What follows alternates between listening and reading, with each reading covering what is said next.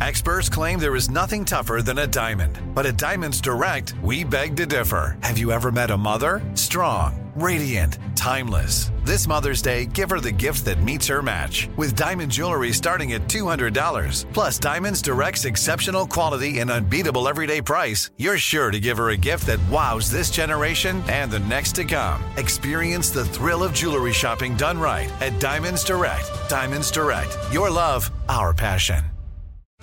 Jon Stewart is back in the host chair at The Daily Show, which means he's also back in our ears on The Daily Show Ears Edition podcast. You get hilarious satirical takes on entertainment, politics, sports, and more from Jon and the team of correspondents and contributors. The podcast also has content you can't get anywhere else, like extended interviews and a roundup of the weekly headlines. Listen to The Daily Show Ears Edition on the iHeartRadio app or wherever you get your podcasts. You're listening to Comedy Central. Now hiring. United Airlines has announced, Jacqueline, that the staff that they formerly granted religious exemptions to their mandatory vaccination policy Uh-huh. will now be put on unpaid leave. Get your praying ass the fuck out of here and turn in your wings. Aren't they opening themselves up to lawsuits like that? No, we didn't fire you. We just put you on unpaid leave. until you get vaccinated. But I'm not making any money. No, you're on leave. That means you still work here. That's so corporate. It's brilliant. Better go get stabbed up. It's That's what dirty. they tell you. Go get stabbed up. I am concerned with the people that will be left to handle these flights. As the fights increase on the planes, United, yo, these airlines, Ralph, this shit about to be like riding the subway. you going to have to get a shank. I think what they need to do is allow mm. all the United people to take free MMA classes, and they all need rolls of duct tape to put unruly people in seats until they get off the plane. I keep telling y'all, man, unemployed nightclub bouncers need to be flight attendants. It solves this Oh, problem. That's it solves perfect. it. You ain't arguing with the bouncer. They have to secure the plane, but they are about to have the C team flying these planes, so we all better learn how to fly a plane real fast. This is gonna be bad. I, y'all waiting on me to fly a plane. It ain't gonna happen. I can barely fly a paper airplane. You better learn say. more than anybody. I can't Mm. fly a plane on PlayStation. There's too many buttons. If I get up in that cockpit and that controller got more than two buttons, we crash it. Oh gosh.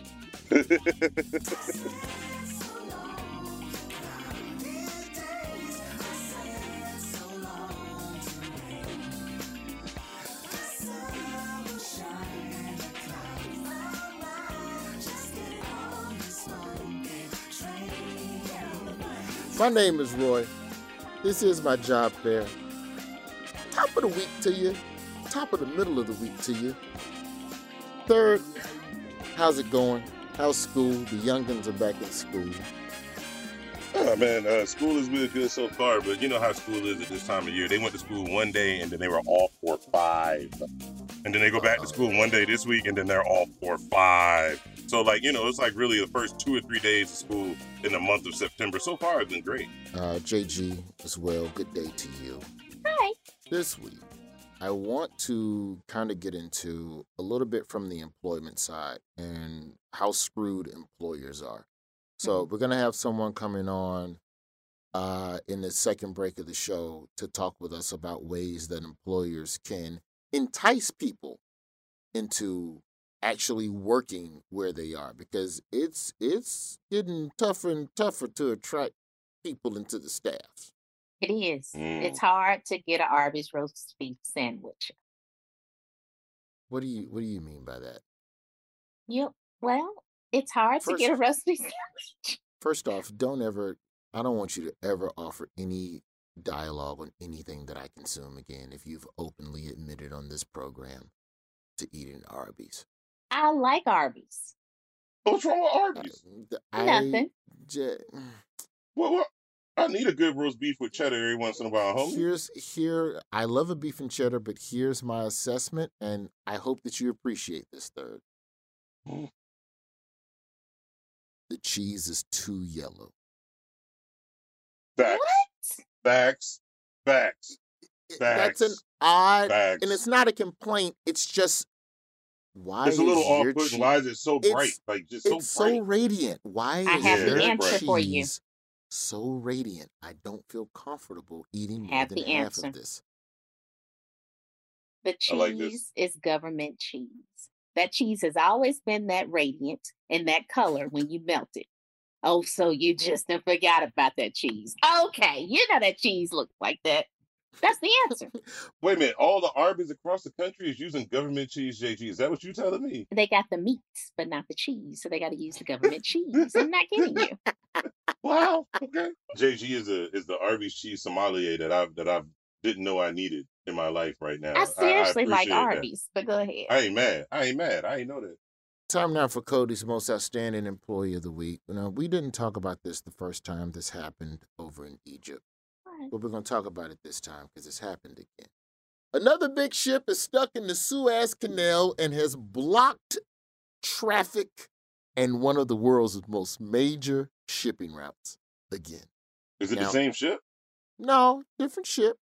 And so, um, Suez Canal, you know, that's where the ships cut through to keep from going around the bottom of Africa and dealing with the pirates and all of that bullshit. So you cut up through the Persian Gulf, Mediterranean to get, well, you come Mhm. out in the Mediterranean Sea, right?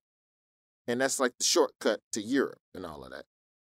Uh, yeah. So another ship, I guess, turned the wrong way, and the, the canal is a little too shallow, and uh, now it's stuck, and now it's a bunch of ships just chilling in the Gulf waiting for the tugboats to pull it out. So, how does this connect to Cody's most outstanding? Oh, this is terrible. This is not outstanding in a good way. Okay. This is, if you're that guy and then the captain comes up to the deck, what do you say, Jacqueline? All right, that's say? all I can really. Did I do that? Okay, Urkel. That's what I'd have said. I would jump off the ship, dog. I No, you can't off jump ship. off the ship. The captain stays with the ship. No, uh, this is the driver. I'm talking about this is like the first mate or whatever the fuck, Captain D. I don't know what you call this dude, Long John. It's probably a man driving this thing, but it has, they have to have some room for error. I mean, they got to learn.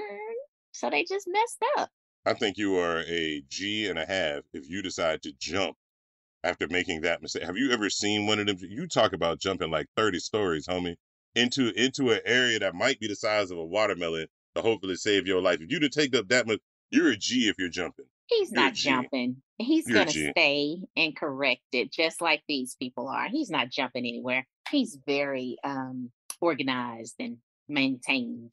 But I still don't understand how this is Cody's bad, most outstanding, or whatever you're going with this. It's outstanding in a bad way because you fucking blocked everything. So congratulations, you are the worst employee on your ship. Oh, so you've never made a mistake. You never made a mistake. I've never blocked global commerce. Facts. Never done that. Hmm. What's the biggest mistake you've made on a job, then, Jacqueline? I think every job I've ever had, I've made a mistake, but the one that resonates with me is when I sent out an email that was just laced with typos. But I was so young. You hear this shit, third. But it went to like a hundred thousand people. Third, do you hear this shit? Jacqueline's big. That's the worst. Is that she That's- couldn't put the I before E except after C. That's her That's big. that's the that's your it. biggest. That's the big shit. To like a I- hundred thousand people. In the course of one week on air at 95.7 Jams, I played an unedited prank call at 7 o'clock in the morning when school children were listening. Four days later, I played 8 Ball and MJG for four hours straight, accidentally on the gospel station. Oh my god. On the gospel station, though. On the gospel station. Hey man, maybe they needed that space age pimping, bro. Sometimes, sometimes you was need that in your life. It was literally It was the candy. only it's literally the only 8 Ball and MJG song that you can get away with playing on a gospel station because they don't curse, they don't denigrate women.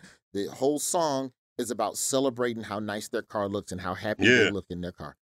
You felt bad, didn't you? Oh my god, Oh, you yeah, felt yeah. bad. Yeah, I so should have been how do you fired. think well, how do you think this person on the ship driving I- the ship feels? What makes you think I didn't try to jump out the 10th floor of that medical forum building when I found out what was happening? You didn't. But I'm just saying. Double pane glass, I couldn't get out. We make mistakes, Roy. It happens. Third, what is the worst mistake you've made on a job? Man, the show is short, bro. We ain't got that much time to talk about the mistakes that I've made. Some of the many jobs that I have I have held down. Okay, okay. Um, worst mistake, yeah. and you still were able to stay on board. Like they didn't fire you for it. yeah, I don't have that. I don't have Oh, they fired you. they let you go. Yeah, no, they took me. Yeah, no, no, I yeah, no, I, uh, uh, no, uh, yeah, pretty much every time. Yeah, yeah, I, I've gotten I've gotten fired before, and it wasn't even my fault. Like they were just like, you look menacing. Yo, they were like literally, they were there like, you look menacing today. When I came into work, that's what my boss says to me. He said, you look menacing today. And I was like, I've got on a bow tie and stat- I don't know what you're talking about. And I went about my job.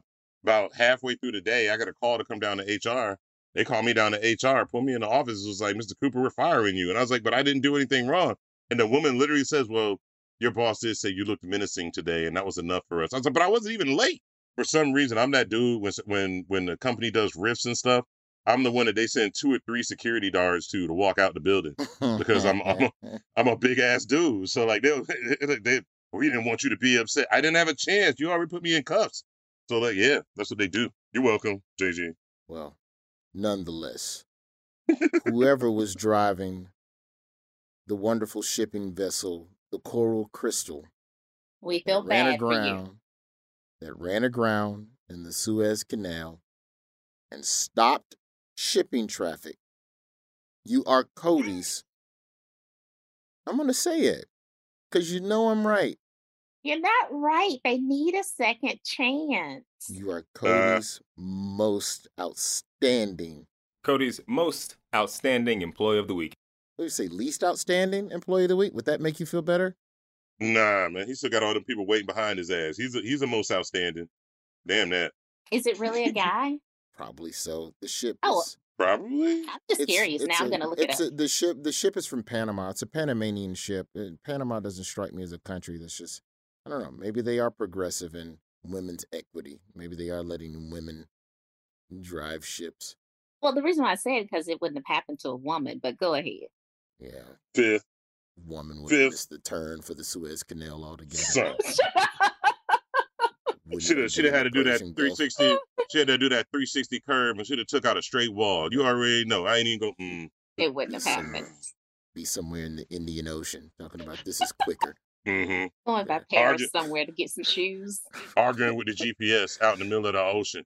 This Mm. part of Roy's Job Fair is brought to you by Sexism. Sexism, proud sponsors.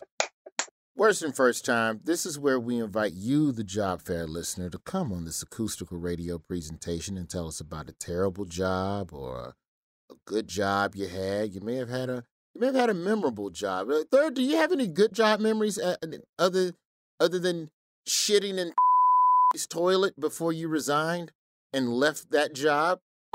Um, there's that part. Yeah, actually, man, if I if there's uh, one job that I, I actually really cherished was uh, when I was uh teaching at Ballou Senior High School down there in Southeast DC, and I also got to be the soccer coach. I cherished all Mm. two years of that, man. I love I love working down there. It's a good thing. I still think that my first job at Baskin Robbins is probably the one that I have the most fondness for because that manager didn't have a reason to hire me. I was a 15 year old little black kid in a suit and he hired me on the spot. I did a lot of daily work, daily pay stuff, and that's why I'm very excited about these guests that we're about to have on now. So the pandemic hits last year, and comedy clubs were one of the first to go. Like, boy, don't nothing wake you up to how unessential your job is like Bruh. pandemic. And you go, oh, my job is for people with disposable income. Mm. What? Everybody's broke and unemployed. Oh shit. No one wants to see jokes. So there there was there was a wonderful, wonderful charity, and we did this super dope telethon last Mhm. year with a group called Comedy Gives Back. And we raised money, you know, for a lot of comedians that are in, you know, those different that aren't in positions as privileged as myself. You know what I'm saying? And I started Mm. nine years on the road, sleeping in my car, and that you know the story in the boots. And we go back and listen to the first fucking episode. But it's my pleasure to bring on two of the co-founders of Comedy Gives Back, and I I want to I want to talk to y'all a little bit about how this came to. I guess I should say your names first. Zoe Friedman, Jody Lieberman. Welcome to the job fair. Jody Hello. Lieberman. Hello. Hi, so nice So- to be here. Thank you so much. So, when did you all know for sure that COVID was about to change stand-up comedy? Like as the shutdown was starting to like happen. you know, I I remember it was March. It was Friday the thirteenth. At March thirteenth, I had a call with um, Brian Baldinger, who works over at Starburns Audio, and we were talking about the Just for Laughs festival because I consult for them. That's one of my you know many plates we spin. You know, as we uh, you know do many different things. And we were supposed to have an in person meeting, and we said let's just do it on the phone. And it was clear that the announcements were coming like the clubs were closing we were seeing comics get gigs canceled and at that moment he's actually he said to me we need to let's do something i said oh we were on our call comic is back earlier this day talking about what do we do like everybody was seeing on the writing the wall i don't think anybody anticipated how long it would last obviously and how uh, shut down completely, it would be for a, a prolonged period of time. I think we were like, oh, you know, we all like through the summer, even like a month, and we went fast into action, you know, and um and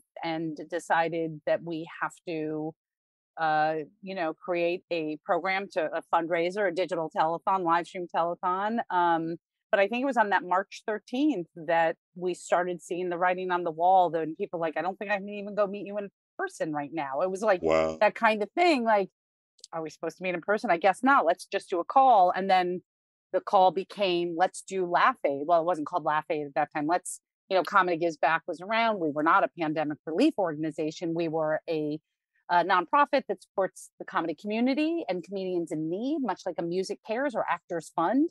That's how we Mhm. created it and envisioned it because you know uh, comics are great artists and they have a hard road and they sleep in their cars and they don't have insurance and they don't you know they live gig to gig. And I, we all know this well from our you know various jobs in the business and so it was you know we envisioned it one way and then we pivoted and you know did the laugh aid which and roy you were one of the first to say yes and we had 90 comedians who came and said yes uh, and we started giving out grants on april 5th we did it on april 4th we gave out our first 100 grants on april 5th and have given over a thousand grants uh, while the clubs were closed. Before zoom shows it was before zoom shows became a thing and before comedians knew that they probably had to depend on those a little bit you know but right so I'm I'm not a performer. I'm also a comedy producer and a manager, but I work with comics.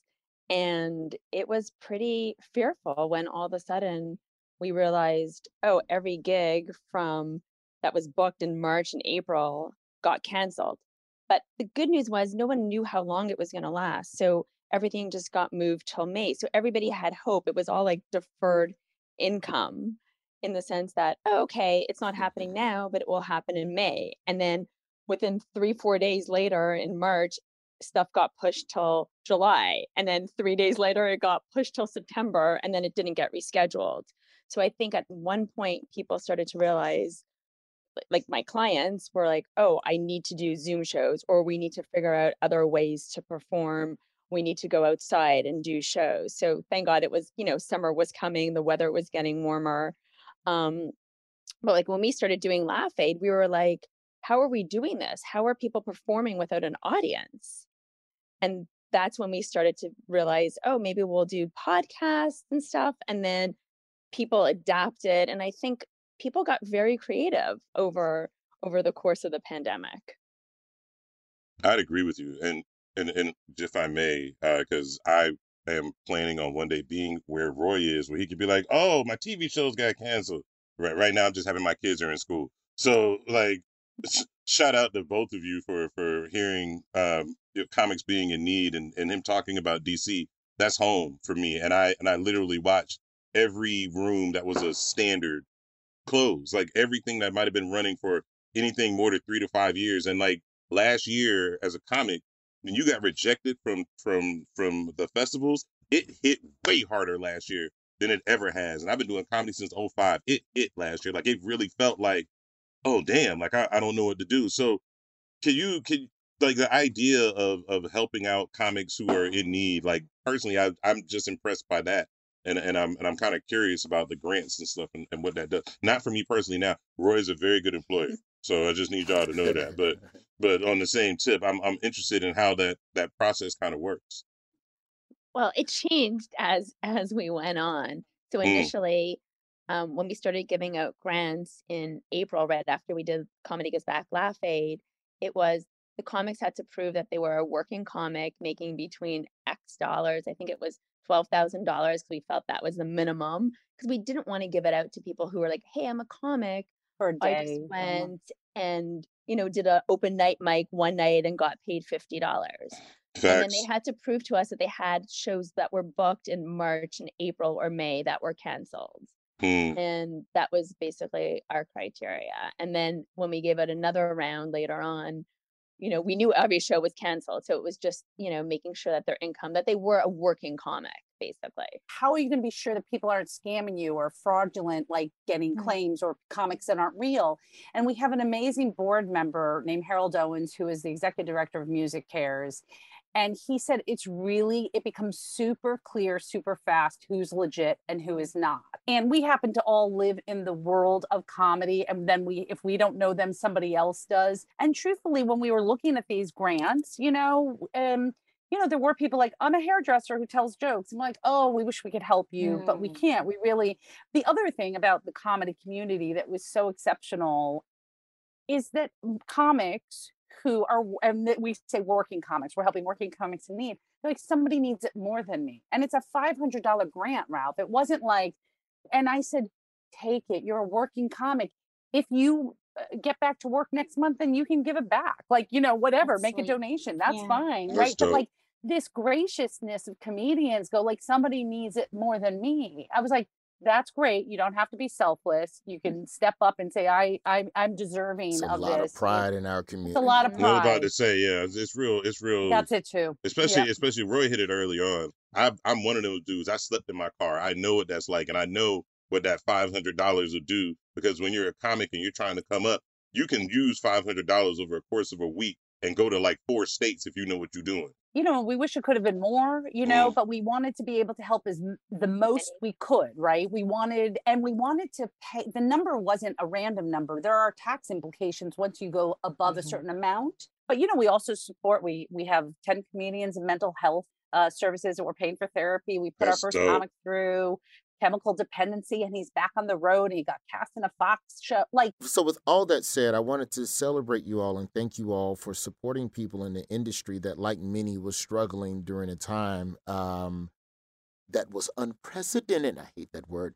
Uh, but we're here to handle business with y'all. So, worst and first, I want to hear about a shit job, Zoe Friedman. the summer before I went to college, I had that opportunity to be a nanny. I didn't hmm. even like kids at the time, or I didn't baby. I wasn't one of those babysitter people. Like the family was recovering, like the mom, the the parents, like the father had an affair. I I felt like there was Oh. something kind of weird in the house. Like there was like like a toxicity Oh, that I was sort of but I couldn't put my finger on it no. till I found out later that he had cheated, had an affair, and they were working on it. Mm. And then the grandparents came and they wanted me to sleep in the room with the baby. And I was like, I don't want to share a room with no babe. Like I was ill equipped to be a nanny. I hated it so much. Did you get any off days? Like, what the? F- I don't know. It wasn't, it was definitely like, Was it was was it just a baby? Was it was that? it was oh, a baby and a toddler.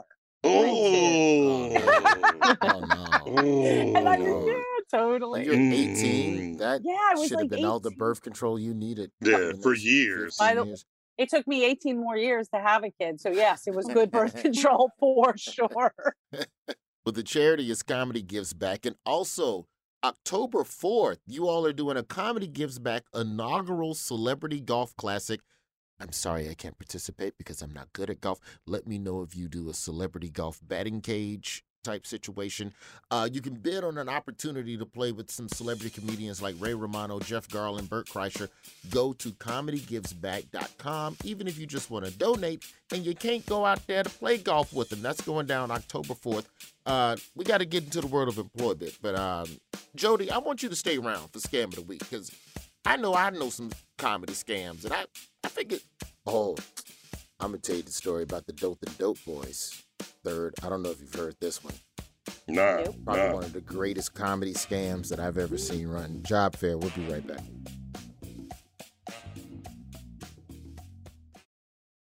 Jon Stewart is back in the host chair at The Daily Show, which means he's also back in our ears on The Daily Show Ears Edition podcast. You get hilarious satirical takes on entertainment, politics, sports, and more from Jon and the team of correspondents and contributors. The podcast also has content you can't get anywhere else, like extended interviews and a roundup of the weekly headlines.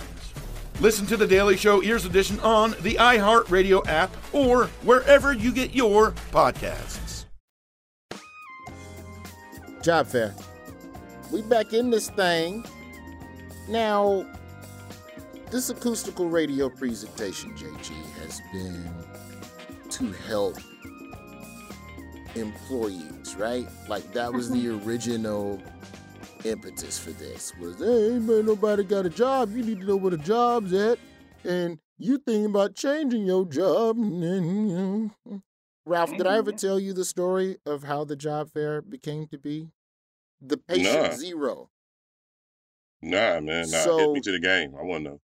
I got a partner who is a lobbyist for the cannabis industry.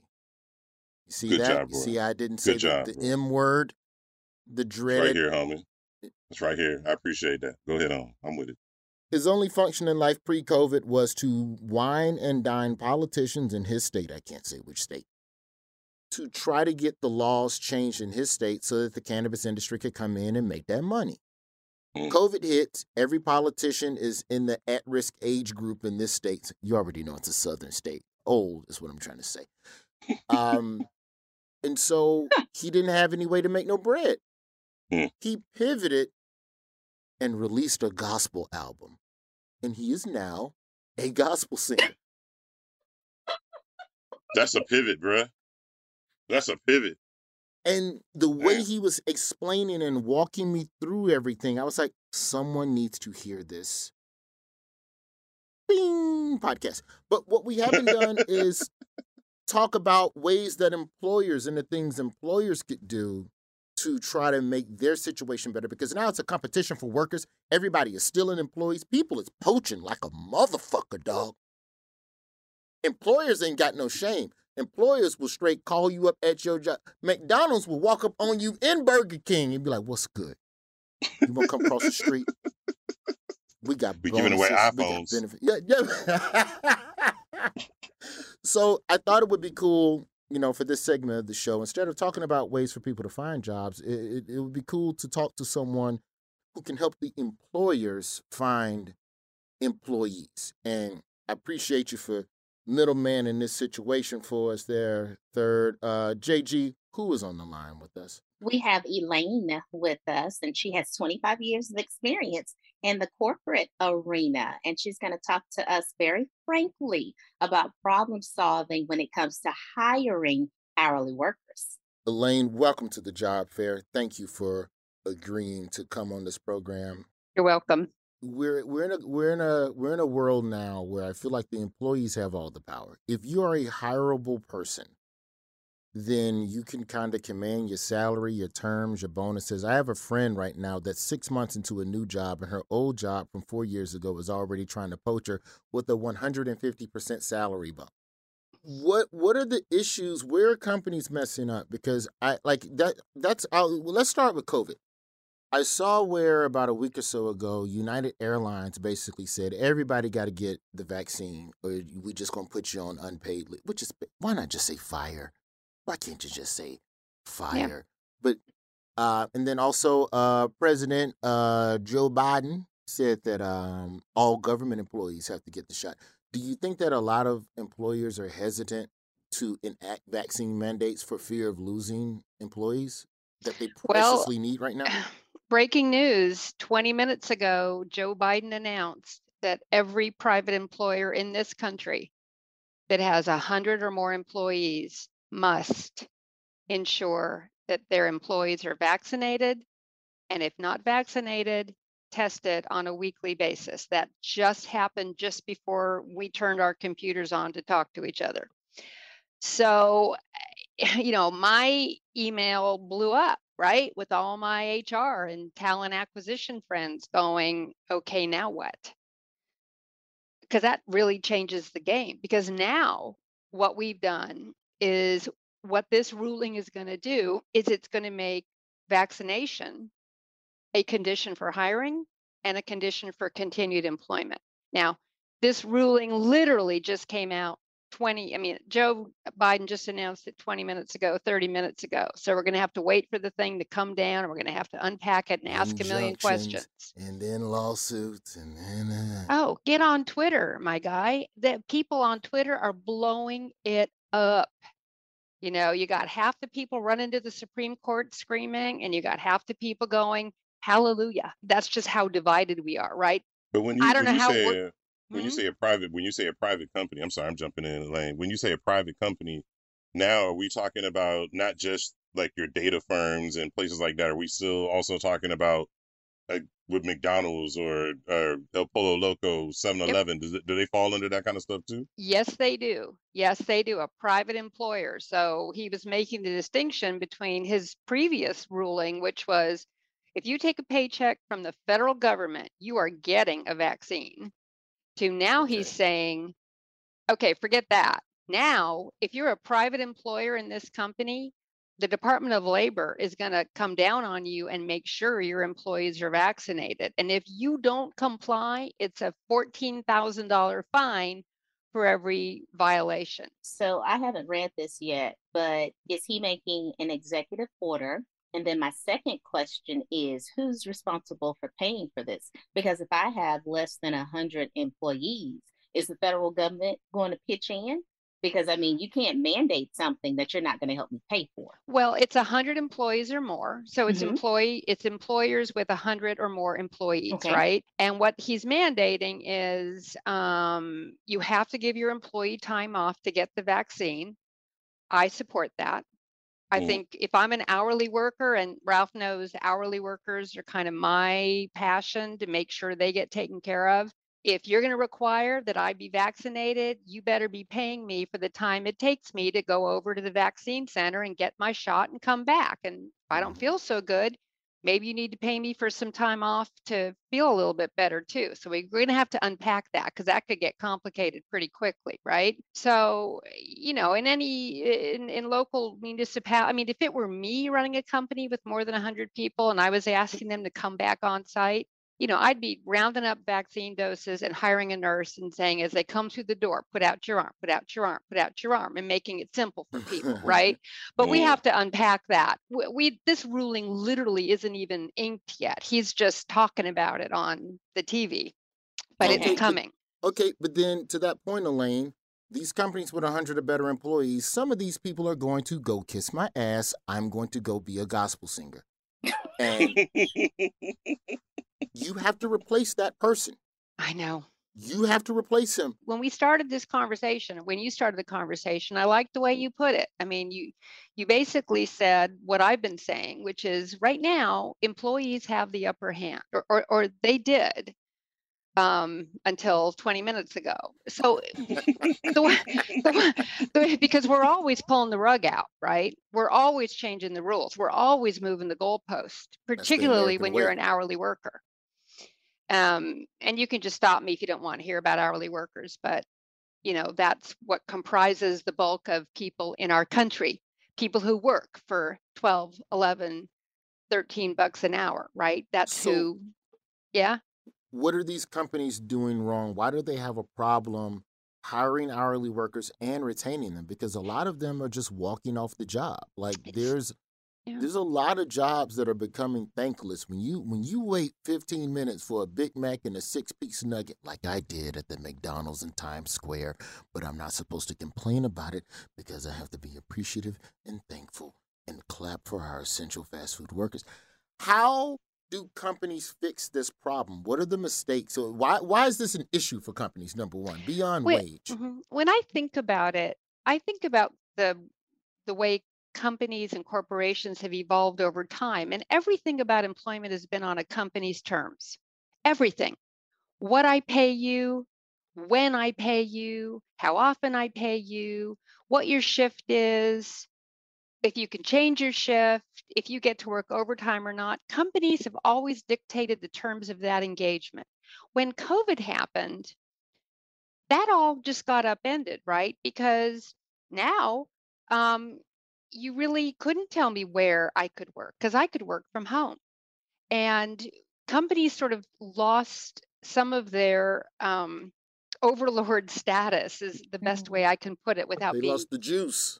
They got yeah their juice. without being too offensive right? Yeah. and because and and the more inflexible you were as an employer the quicker you lost people. And i think about it from the end you know i started my life out in um, my corporate life really out in high-end pharmaceuticals right? So scientists and researchers and engineers they don't even look at a paycheck. We all we all made so much money nobody looked at a paycheck and over the time I, of I my can't relate to that, but Yeah. yes.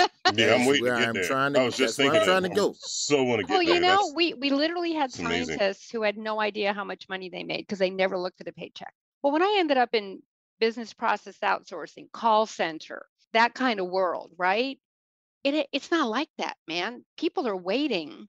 And, so when when when COVID happened and people got sent home either with or without a job, and there had alternate means of getting at least some funding, so some government help or whatever, or they figured it out, right? Maybe they had a partner that could still work.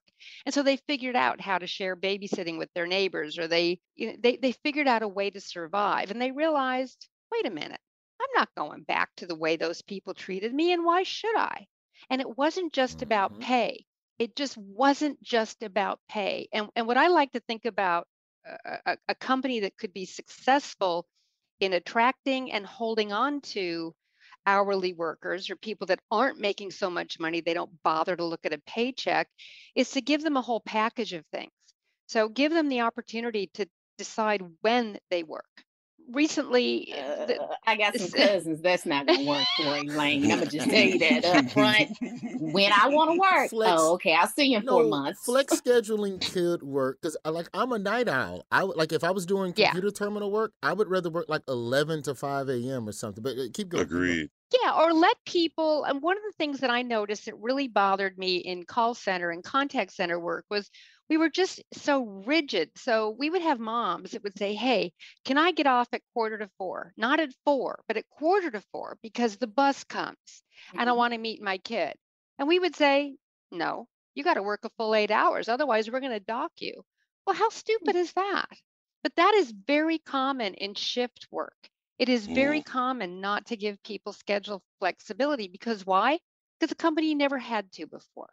And why should they? It gets complicated because now I got to plug that 15 minute gap. And yeah, I don't think so. I'll just fire you and get somebody who doesn't have a kit. Well, okay, you see, I get pissed off about this because in the world that I came from, more than 50% of the workers were women with children, and most of them were single moms it does not work if you don't sort of help someone navigate their whole life. It's not just about the pay it's not just about the benefits which of course most of them can't afford. It's it's about helping them manage all the facets of their life and i think if you can get your arms around some of that and show people that you really have the have a process in place to do that or have that intention i mean maybe that's a place that people would would like to work How fiscally realistic is that for companies if they can't give you better salary?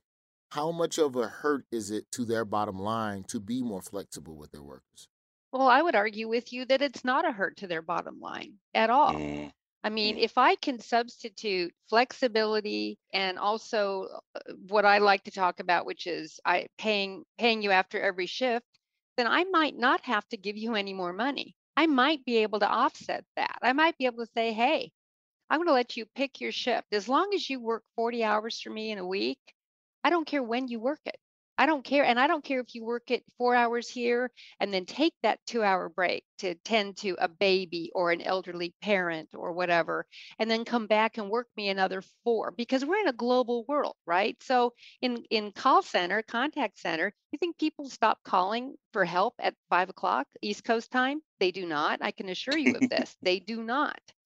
So we literally you can run many businesses that do chat, calls, food, the, the food industry, you can run those businesses 24 7 if you want to, right? Mhm. And and people do. So I think that there's an off there could be an offset there where you can substitute or trade um, some lifestyle benefits for cash. True story. I was going through a drive. Well, I was going through a drive-through, just bleep the or whatever. And the guy came on the speaker and he said, "Cash only. How can I help you?" I said, "I'm coming to the window." So I waited a few minutes. I said, "Obviously, I know what is about to happen here." He said, "Yes." I said, "Well, can you just go ahead and give me a sandwich?" And he was like, "Yes." And I was like, "And a drink." He was like, "No fries." I said, "No." He gave me these things and I kept going because he was taking cash only because that was his last night. So how do you stop? Oh yeah, that's how that happens. How do you stop the turnover? I'm serious. How do you stop the turnover if you're paying them as soon as they get done that night or the second night of work? How do you stop that turnover? I don't pay them everything that they're owed. I pay them half what they're owed. So Mm. what what uh, shift pay or daily pay or earned wage pay? Yeah, explain that first. Then let's come back to this Arby's. I How do you fix that problem? Yeah, so essentially what um, earned wage access is or shift pay is every day uh, you mm, hourly workers you count the number of hours right? I worked eight i worked seven i worked six and a half i worked 15 whatever right? And um, you count the hours and you make half of uh, those hours available for instant pay on an app Mm, right? Okay. so um, I'm not giving you everything and just have you cut and run with my money and not come back to work the next day or later on in that shift, right? You, you make half of it ava- available to people because the same way corporations, you know, have uh, exercised dictatorial control, they've decided not only I'm going to tell you what I'm going to pay you, I'm going to tell you when. And do you think most hourly employees like to get paid every other week? No, Hell they no. can't wait that long. Do you know what the percentage of hourly employees that don't have checking accounts is? That don't have a way to get access to their money even who used to on do payday? payday loans in college, I can tell you Ooh. See, this- Yes. Ooh. you yes, and this yesterday. this thing, earned wage access, shift pay, daily pay, it eliminates the need to go to a predatory. Sorry, Roy, um, payday lender. You don't have to do that. in my last company, uh, I I imp- instituted that, and I basically said, if you worked eight hours today, I will pay you for four tonight if you want it. You don't have to take it, but if you want it, you can download the app. There's no charge. It's right here on the app. It's your money. I'll transfer it to your bank account. You can. I'll give you a debit card for it. You can swipe it at Target or Walmart or wherever you are. And it just helps people like who can't wait you know, to only get paid twice a month when you got a truck payment, you got to pay the lady watching your kid, right? I'm a huge fan of this, um, of this, and I was an early adopter of it, and it's a huge hit. So, so when I would go out in the market and try to hire in a high volume environment, I would say, "Hey, do those guys down the street pay you every day?" Well, I do. You come over here, and I'm going to pay you every day. So it's a an attraction tool and a retention tool because they know they can get money every day or at the end of every shift. And not everybody's doing that, but they should be. Tell us about the app and how other employers could use this if it's something that they want to do. Not me, of course, because the job fair pays every, every, every. What I pay y'all twice a week, monthly. When is We're when the check good, come? Roy. Don't Yeah, worry. we good. Don't even. Yeah, you're good. We got it. Right. We good. We, You all can just good. call me privately after this. Um, I'll help you out. um, there's several uh, companies that do this. I have a particular fondness for a company called Branch, B R A N C H. They do a wonderful job. It's a small company. The CEO is a great guy and he really has a passion for improving not just access to pay, but in improving financial well-being for hourly, the hourly and gig workforce, right? Because not everybody grows up with a checking account or a credit card or knows how to budget for anything and and he he supplies a lot of that stuff free education which was super helpful for me in my last job to give uh, the people working for us not only an ability to get money quicker but also some tools for how to navigate financial life we had a big call center down in mississippi and uh, on my watch uh, very first time we ran our own payroll by ourselves as a company you know, we had maybe 1,500 people there, and I'd say about 60 of them, we didn't get the paychecks to their home address correctly. We had the wrong address for them. So it was bad, right? First of all, they're only getting paid every other week, which sucks. And now I didn't get the damn paycheck to him. So I You got auto pays Scram- racing to that bank on I'm scrambling like crazy and I call the the local banker, right? And I call him up and I say, "Hey, I employ about 1100 people in your community. Really small town, Mississippi, and I need you to help me. I'm going to send them some paper checks and I want you to cash them for me." And he said, "I won't." I said, "What?" He said, "Well, Wow. most of those people have had checking accounts in here before and they owe me money and I'm not cashing their checks." And I said, Mhm. "Okay, you you've got to help me out, man. It's Friday. I'm I'm airlifting checks to these folks. You have got to help me out. I can't have them go the weekend not be able to pay the light bill. I will personally guarantee them. My company will guarantee them. I need you to cash those checks. He would not do it. That is when I put in that uh, daily pay system. I thought, okay, I just won't do business with a bank at all. You're Mm. Out. It had never occurred to me that people didn't have checking accounts. That was an education for me that people didn't have a checking account. You know why? They can't afford the service fees. They fees. can't afford the fees. And God love them if they bounce a check, Oh, they're out ass. of there. They're out of That's there. For me, that was learning how to do an end run around the the banking system, which does not support people um, fully, uh, low wage hourly workers. I was happy to leave them behind. Thank you so so much for coming on. I think you've given a lot of employers something to think about, and if you have more than hundred employees, you better get that Pfizer in stock and start jabbing people in the arm as soon as they walk up in there. Just call it the Elaine system, brother. Just like, like just how you doing? Welcome to work. Stab. How you doing? Welcome to work. Stab. Just that's the Elaine, system. Elaine, Davis, thank you so much for coming on the job Thank you. I Elaine. appreciate you. Enjoyed it. Thanks, everybody.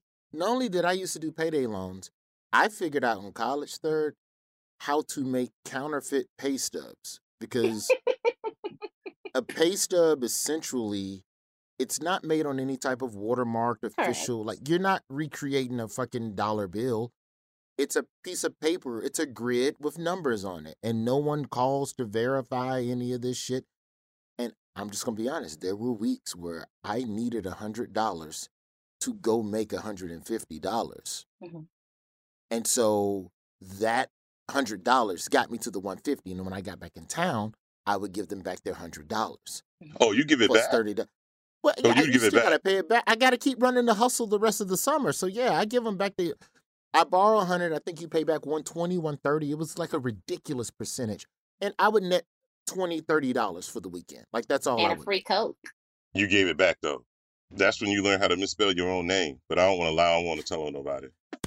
After the break, if Ralph is still here, he'll join us as we talk to Rod, and Rod will walk us through some things that you can break the ice with. Damn, bro, you was cold blooded with it. I was just trying to get him to front me a hundred dollars. Your ass trying to break the whole Bernie Madoff Ponzi scheme over here, Mr. Ponzi man. Campus was five minutes away from Magic City, Roy. I couldn't go in there with thirty dollars. You spent the money on strippers. You gotta I was- support people that work hard, Roy. I was promoting my comedy career. I was trying to advance as a comedian. I wasn't. I wasn't doing that in college, sir. Sorry. I was. I was. I went to school and everybody. strippers at thirty-four played- percent interest. They gave you four songs. We'll be back.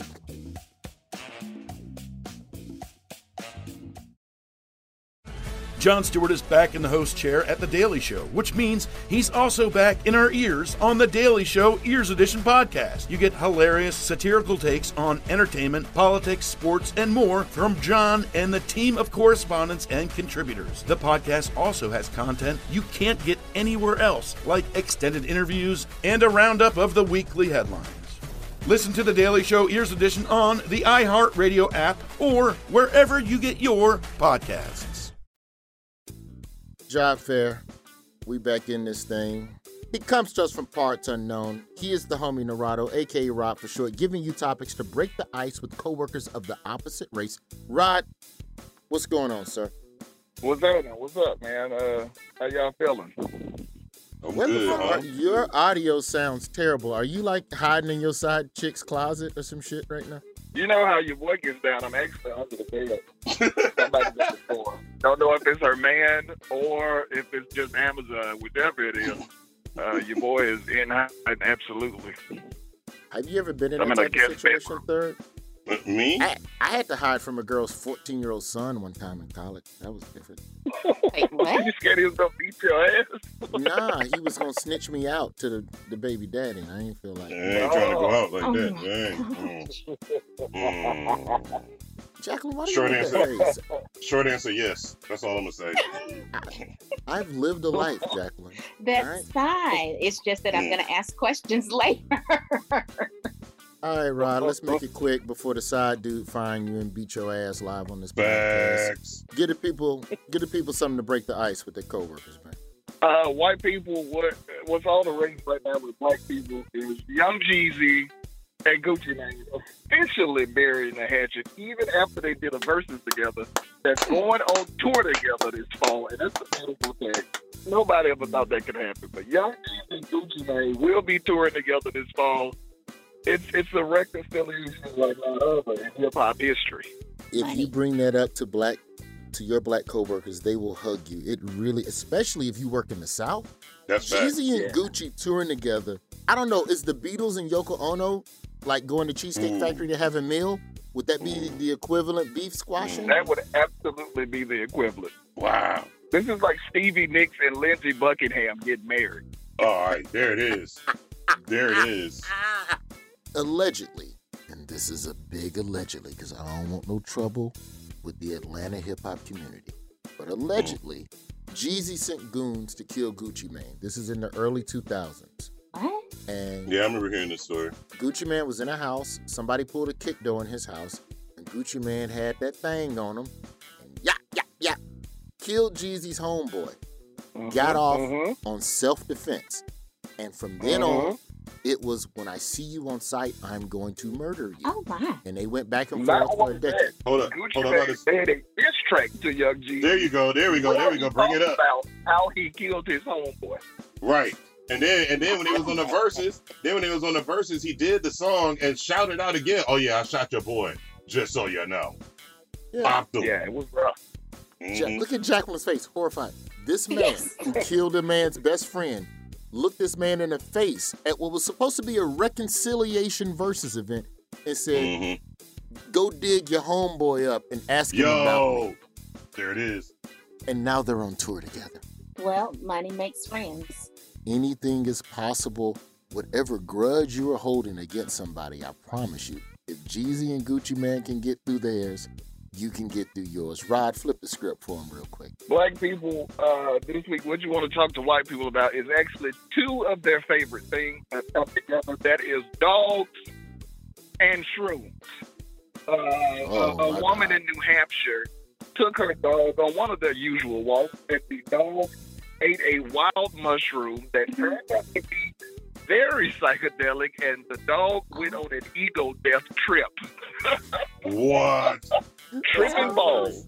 That's not funny. Oh, oh my god, you got to see the video. There's a video of it. It is hilarious. That dog looks like it is just not realizing it is a dog. It is it's funny as fuck.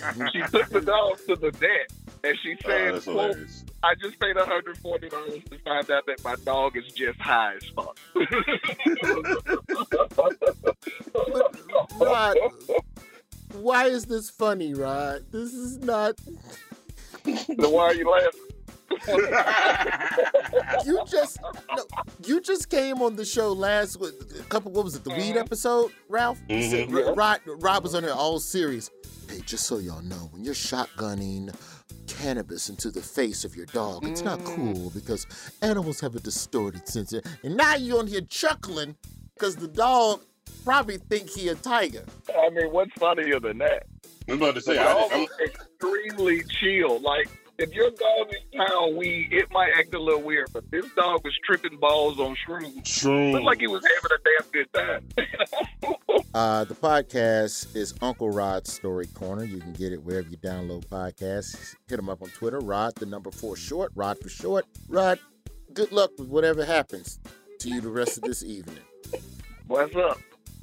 Good show, Rod. Thank you. Hey, hey, Rod. Hey, Rod. If you need me to send that Uber, hit me, bro. Hit me. Hit me. I'll Yeah, yeah, I, I, I I appreciate that, big dog. The car's still outside. I don't think this nigga's leaving. Oh my gosh. Scam of the week time. Joining us back again. Uh, they are co-founders of a wonderful charity that has supported stand-up comedians who were down bad last year during the pandemic. The charity is called Comedy Gives Back. Uh, Jody Lieberman and Zoe Friedman. Zoe, we heard from you earlier during Worst and First. Uh, Jody, we work in a very sleazy business. so you know, scam of the week, you know, we, we invite people on, and it could be a scam that you ran, you heard was run. You know, we just like to let people know some of the shadiness that's happening in a lot of different worlds of employment. I'll share mine first. Okay. Uh, third, I don't know if you've heard. Have you? Have I told you the story of the Dothan Dope Boys? Nah, man. Jacqueline's dying, Hey. so now I need to know. It's- JG knows the story. She knows the story. So I get a call to do a show in Dothan, Alabama. I told the story on This Is Not Happening on Comedy Central years ago. And so there's this thing, Jody, where, and I don't know if it's everywhere, but for sure in the South, where if you're a dope boy and the police take your drugs or the police take your your money, and they fuck up your drug business, your cash flow, or whatever, right? The easiest way to get your business back on track is to throw a comedy show or a rap concert and pre sell the tickets. Take the money from the pre sold tickets, buy new dope, sell that before the show, and use the profits to pay your performers, and boom, your drug business is back on track. Look at Zoe's face. Zoe is amazed. Yeah. Your dad never thought of that shit when he was running the improv. So I get a call to do a show for some dope boys down in Dothan. And we get there and it's it's it's clear that it's one of these dope boy shows when we get there. It's clearly, oh my God, we we may not get paid. And Dope Boy pulls us to the side, Ralph. He goes, Hey man, this is the situation. We took the money we were supposed to pay y'all with and we bought a brick. The dude that was supposed to buy the brick didn't come up here today to buy the brick. He's coming in three days. Can y'all do the show tonight? And then when we sell the brick, we'll Western Union you your money. wow. Yeah. They're going to Western Union? Wow. Now, mind you, I'm an opener. I'm only getting seventy-five dollars. I'm not the headline. I'm not. It's not like I'm supposed to leave with a thousand bucks. They then go and get the brick of cocaine, and they bring it into the green room. They go, "Tell you what, just let us give you a pinch off the brick, Stop. and you can take that in lieu of payment. But we need you to do this show They was giving you Because we a part of a brick as collateral? Because we also do not have the money Mhm. to refund all the tickets." Son, stop. They're Did you do the show? What'd I you do? left. And this man called me 12 times and called me all types of motherfuckers and asshole. And then, then, this is when I was still doing morning radio. They called the radio station Monday morning Oh, and snap. talked shit to me at the radio station. Here's the best part of the story, Jody Lieberman. Let's hear. They they Western Unioned everybody their money who stayed. Oh, That's the South, bruh. Drug dealers with honor. That's the South, there bruh. you with go. I shook your hand. I tried to shake your hand, bruh. That's it. That's it right there. That's a great story. Shout out them drug dealers. Shout out to them drug this dealers. day, to this day, I regret not staying and doing that show and helping two young business owners get their production company off the ground in exchange for Mm. cocaine. Cocaine you'd have never done. In exchange for cocaine. Yeah, yeah. Do you know where those guys are now? I'm guessing a federal facility. Positively, positively sure after their experience with Roy. they're like, man, fuck this comedy shit, dog. They don't even trust me. They don't even trust me, right? Uh, so Jody, give us one. I, I know in this world you've seen and heard and So this is something that um, happened many years ago. I was working at Just for Laughs. for the people who don't know, the Montreal Just for Laughs Comedy Festival is essentially the NFL combine for comedy. You have the it's Facts. like the, it's like the rookie combine and All Star Weekend combined Mhm. into one, where it's the best of the greats all there in one place, and then it's the best of the new people that you haven't discovered yet. And I remember there was a comic who was doing a big fundraiser for somebody who had cancer, and they had raised a ton of money. And there was a lot of comics that were involved in the show. And it came out a little while after that the person that they were ma- raising money for did not have cancer. Oh, And Uh-oh. that just, you know, being in the comedy world Oh. and everybody going and helping and chipping in and pitching in and raising money for somebody. And then it, to turn around like that, it's like, well, who do you trust and who don't you trust? And how could someone say something so? I mean, there are people who legitimately have cancer who needed help and needed funds. And then they go and they raise money for this person. And it turned out to be Was this at a time where you could run a cancer scam more easily, like via phone or via like It was like before it was before 95? internet probably had just started, so it was way before social media, the internet. It was probably I think Zoe knows more details about this. I was involved. I booked. This was a very good friend of mine. It was a very good friend of mine whose partner, his baby mama, was the one who said she's very sick.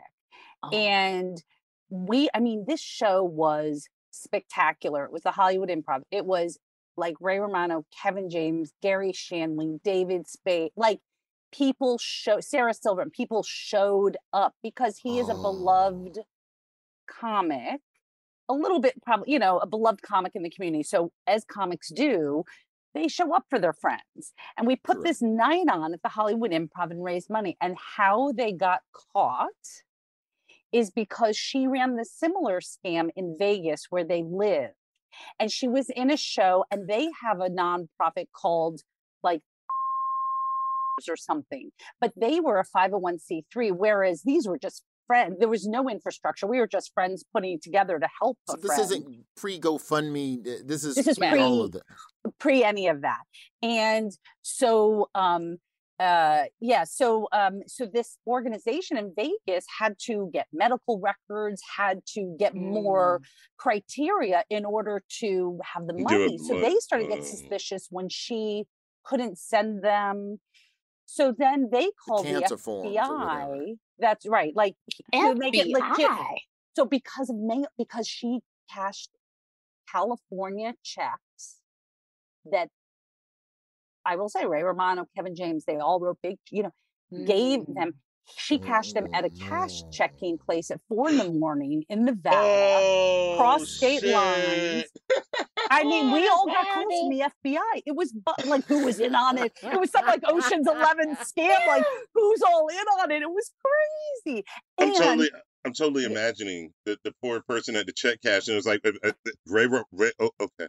Wait, Kevin, J- are you serious right now? Like, wait, wait, I are you? mean, but it speaks to how obviously how Wow. supportive comics are for other comics, how they're there and kind of are doing what Comedy Gives Back kind of is doing without the structure. And now, you know, and by the way, like she was on house arrest, I think, for six months or a year. How did she become so beloved in the comedy community with all Because this of her- going because of her husband. I mean, because of because of her the comic. She wasn't a comic. She was she was um A con Yeah. artist. A con go ahead. artist. Mhm. Yes, a Mm. con artist. Uh, she was Trying you to act like she was a muse. she was Yeah. a Yeah. yeah she you know she was with this comic i'll tell you it is off and uh you know so everybody showed up for the comic because that's what comics do for comics right you showed up on april you know 4th to help other comics that's what they did they were like oh i'm gonna help him because his wife or baby mom you know is sick and she doesn't have insurance because she's a performer she was a performer in vegas but not a stand-up she was uh, Mhm. on in one of the you know live shows or whatever But But- Zoe, yeah he's, he's complicit too, though. I, I remember he- hearing that he didn't know, like she lied to him also. This is before really like the internet had maybe just started. Mhm. Maybe it was like 2000s. But America so I think he was very much in love with her. She was very attractive. I think to your point, Rod, like you know, the Punani might be the the leader there. And I I went into uh, so they lived in Vegas, and my husband and I and a couple another friend went to Vegas, and we saw them before the fundraiser when she was, and they shared, and she just sort of like. I didn't know anybody with cancer at the time, so I had nothing to compare it to. But I was like, she just is disappearing. Then she's going to urgent care. I mean, I think she was getting drugs. I mean, I think she was getting op- opioids, like painkillers, Mm. and saying like because she would disappear, and he'd be like, I'd be like, where's where's oh she's over at whatever, and I was like, but she was there yesterday, or it- it was a very weird thing. But again, I was like, I don't know what it, it's like to have cancer. Maybe she doesn't have insurance. I was trying to like make every Yes. excuse in the book, but he wasn't. yeah. He wasn't complicit. Complicit. He was just either in love or just kind of check. I, I don't know. He you know, like love. Borderline getting- stupid. Stupid. Borderline. Yeah. Love, love, yeah, yeah. You called it. I didn't do Borderline stupid. That's what I I remember that was a big, big scam in the comedy community. Like I was in mm. Montreal at Just for Laughs and hearing about it. And little did I know we were talking about it today. And so he's like, I was involved in that. I help, I help book people on that. I remember. That's crazy. Oh, Oh man. Well, thank you all so much for coming on the show. The website is comedygivesback.com. Please let us know um, are there any plans or let us know when there are plans to do anything else with that. I'm happy to be a part of it. We'll make the job fair a part of it, whatever we can do to help supplement what you all are doing to help keep comedians from sleeping in cars and dealing with mental health. As you know, that's a big issue in our community with all of the performers, et cetera, et cetera. So I'm here for you all. Thank you all so, so much. Zoe Friedman, Jody Lieberman, thank you for coming on the job fair. Nice to meet you. Thank both. Nice you, meeting guys. great to meet you. Thank you, Roy, for having us and on being such a great supporter of Comedy Gives Back. Thank you. Thank Absolutely. you. Thank you. That's the show. Roy's Job Fair is a presentation of iHeartRadio, Comedy Central, and South Park and Princeton Productions. Uh, rate and review the show. I'm going to ask you for that because I haven't asked you to do that in a long time. So You don't do that. third. That's like the third time in fucking 30 episodes that I've asked you to do me a solid and just type something nice about this fucking program so we can stay on the air. Um, I'm on tour not much longer. I think I got like a couple more weeks left. Uh, Denver, uh, holla at me, man. We're coming there. Um, middle of October 16th. October 16th. October We're 16th. that third hour special. in Perfect I was Messenger. wondering. I was wondering where you you were going with that Atlanta thing. I was like, don't you know you have to go there? Calm down. Yeah, yeah. Oh, oh, you talking about with Jeezy and all them with Rod? Hey, Yes. Look, man, Atlanta know I'm telling the truth about their history. I'm just not. I'm smart enough to not pick a side. That's Bingo. re- that's really the trick. Don't don't don't go down there. If you're not Bring from Atlanta, Jeezy, you do not need to choose a side in that Jeezy. Mm-mm. man. The best the best thing you can do is choose OutKast, and that way nobody gets upset with you. It's the easiest way to go. Straight Switzerland, the Switzerland of rap groups. Oh, yes, sir. Yes, sir. All day. Nobody to get smacked up for like a Shawty Lo. I'm good. I'm with you. I'm good. Like Atlanta strip clubs, and I still want to go to them. Shout out Body Alright. Tap, Blue Flame, Magic City. I love all of y'all. Thank you for helping my matriculation. This has been a Comedy Central podcast. Jon Stewart is back at The Daily Show, which means he's also back in our ears on The Daily Show Ears Edition podcast. Listen to The Daily Show Ears Edition on the iHeartRadio app, Apple Podcast, or wherever you get your podcasts.